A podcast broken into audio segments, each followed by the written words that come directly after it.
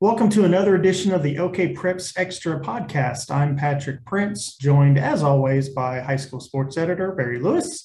And uh, we, we might have a little bit of an abbreviated uh, podcast today, Barry. A little little quiet on the prep front. You're doing a lot of behind the scenes stuff, but uh, as far as news, a little quiet. But we've got a few things we can maybe delve into. Um, I thought we could start with uh, Austin Havens. His his transfer from Owasso to Bixby. Now, Bill Haisten wrote about this a couple weeks ago. Uh, I, I, found that very interesting for a couple of reasons. And what, what, what are your thoughts on that? Now, I, at first, uh, transferring is, is nothing new, but a few details about this kind of made it particularly interesting for me. Barry, what were your thoughts? Well, it is always very interesting when uh, um, a quarterback from a one of the high profile schools moves to another high profile school. Or especially i mean it's always interesting when any player does that but especially when it's the quarterback especially when it's uh, a quarterback of the ability of austin havens who had some really good moments in his two seasons at owasso uh, started most of the games the past two seasons. And uh, i think he has a chance to uh, i mean I think he has a chance to play college football at a at a high level. I've been really impressed by him. He had a couple of tough games last year at Owasso, which led to Owasso making a quarterback change late in the season with Mason Willingham, who moved from Skiatook to uh, after starting their two seasons. Uh, so, um, but even in the last game of the season, which Austin did not start, uh, when they at, late in the game when they needed to pass the ball uh, primarily. They brought him in uh, for their last drive against Broken Arrow. But uh, I'm very impressed by Austin, and I'm very uh, I'm looking forward to see what he can do with the change of scenery at Bixby, and of course Bixby. Um, they've got a lot of good there. There's they've got a lot of quarterback depth. I mean, even if he had not moved there, Bixby was going to be okay at quarterback uh, with Connor Kirby uh, returning from last season, who was the run um, part of their quarterback component last year. So uh, they had a great pass run combination at quarterback last season. And um, so that may be the way it works out this year, too. I mean, Bixby, you can't have a better season really than what Bixby had last year. So maybe that's the way it plays out for the Spartans this season. And of course, adding to the intrigue of this move is that Bixby opens the season at Owasso. So you can't have a more interesting opener, especially if Austin Havens is the starting quarterback, which we expect him to be for Bixby at against Owasso. I, sh- I shouldn't say at Owasso, against Owasso, because all indications are that it will likely be at uh, TU's Chapman Stadium. So um, uh, it's going to be a blockbuster opener in late August. So you okay? So even though you mentioned earlier, Barry, that Bixby has solid depth at the quarterback position, you would bet on Austin Havens being the starter. This yeah, at, least, see, at least I, to start the season. Yes, um, okay. I mean until proven otherwise. I mean with his resume, um, I mean most teams even though they did make the quarterback change at Owasso late last season, most teams would. Uh, I mean, if you received a quarterback like Austin Havens with his resume and what he's accomplished in the past two seasons and what he projects like he could, could accomplish, because he's got all the tools. Um, I mean, he's a outstanding prospect. I could see Bixby operating much as it did last year when you have this combination. You have a passing quarterback and a running quarterback, and they pretty well maxed out what you can do offensively last season. I mean, it was a great season. Bixby was a juggernaut, and I can see something very similar, a similar plan working this year. So, uh, a great addition for Bixby, and uh, I I think Austin Havens will have an outstanding season. Barry, in in general, how would you how would you not rate? I'm trying to think of the right word. How would you characterize transfers? Is that uh, just, I mean, this was a high profile transfer because of the school and the position and but transferring is in high schools is nothing new but just in general how is the process of transferring is it is it where it should be are too many kids transferring or what just can you kind of break that down for us well i've got mixed feelings on it and of course as you said moving is uh it's nothing new. I mean going all the way back to uh Kejuan jones of yeah. course uh, a very famous move uh to jenks 20 or so years ago and it was going on even before that. I mean way before that although as you alluded to not to the extent that it does now. And of course uh, i see its mixed benefits um, as far as i'm concerned on it. Um, it's just like i would say about the ncaa transfer portal mm-hmm.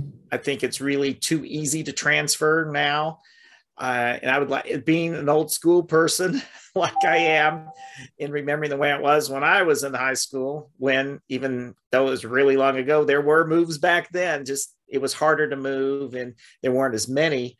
I just, if at all possible, especially if a player or student athlete has longstanding ties to a school system, I really would like to see them um, stick with that school throughout. I mean, if they've been going in, at the same school basically, or at the same going to school with the same classmates since kindergarten, um, and to just transfer, move away when you're a senior, I just I just hate to see that happen. I mean, in Austin Havens' case, he did not have those connections because he moved to Owasso a couple years ago. So I think that's a little different than if you've been going to with the same classmates all your life and then leaving just for your senior year because um, I just think there's more things.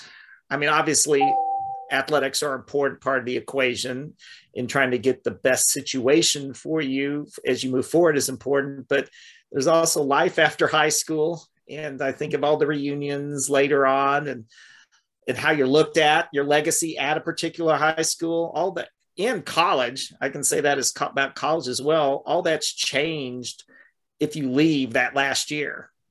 It's never going to be the same. So uh, uh, I just think, you know, as long as a student athlete like, thinks long and hard about it, um, you know, you got to do what you got to do that's best for you. But I just, I just hope in each case everyone thinks about everything that it entails. Um, so I mean, I mean, you look at um, I'm doing the Major League Baseball opening day package that we're having Thursday, and I see um, two of the players that we profile every year as local players to watch, Archie Bradley and Dylan Bundy.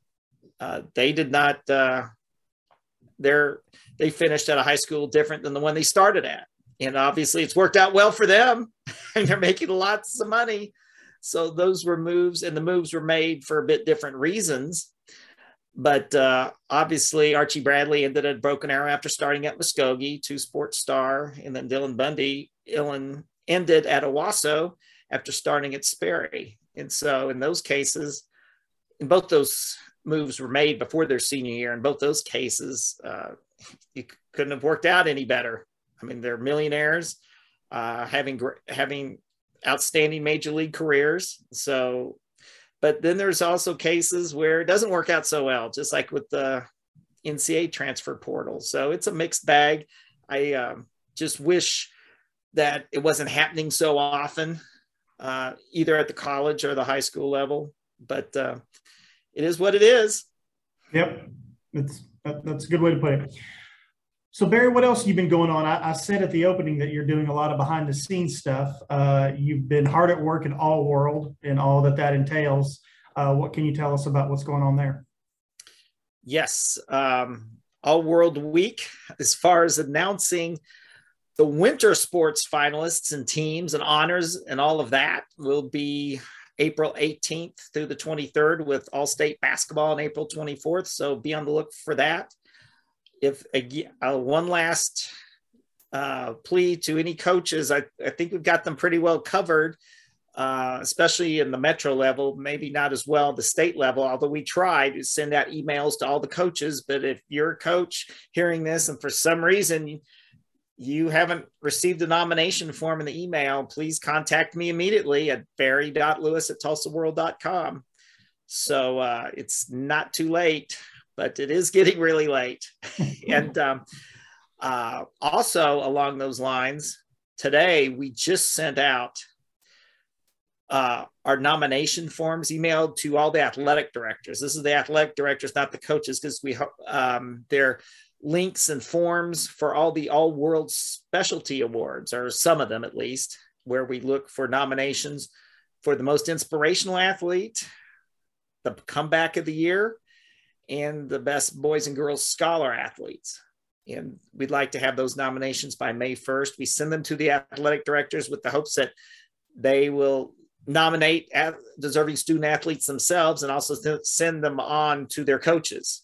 So if an athletic if you're an athletic director seeing this and you have not received those forms in an email I sent out today, let me know about it. And um, because uh, that's really important. There's scholarship money involved for the winners, and uh, it uh, and we want to get all the nominations we can receive so we can make the best choices. We're having our show a little later this year, uh, August second, uh, a little later than we normally have it, but and we just had a meeting this past Friday that Barry, you and I sat in on. And so hopefully we'll have some announcements uh, coming soon as far as the All World Banquet goes, where, where we announce all the winners. But uh, yeah, but just be everyone be mindful of that. The show's a little later than normal, August 2nd this year. Uh, Barry, anything else on your mind? You're about to say something. Yes. And we also are starting our spring sports hmm. athlete of the week, Bill Knight athlete of the week and uh, those will um, for the spring sports those will, the athletes of the week will be announced in thursday and friday's paper and also online. So uh, be on the lookout for that. And we ask all the spring sports coaches to send us your nominations. We, appre- we appreciate those. And uh, uh so look for that. Uh, we'll have them for the rest of the season starting this week. And also, um, where as our spring sports coverage really kicks into high gear, um, those seasons are about at the halfway mark right now. So the time goes by fast. It yep. goes by quickly. And so, and, and along those lines, we also encourage because we're not getting nearly the amount of scores called in that we would like from the spring sports coaches. Uh, please give us a call or send me an email with your results. Um, our number is 918 581 8355. And we have someone around on most nights. So after your results over, give us a call. If, uh, if there's if the phone isn't being answered, send me an email. So we want to get your scores and your scoring summaries in the paper and online. All right, Barry. How about we leave it there for this week, and uh, we'll catch up again next week. Sounds good, Patrick.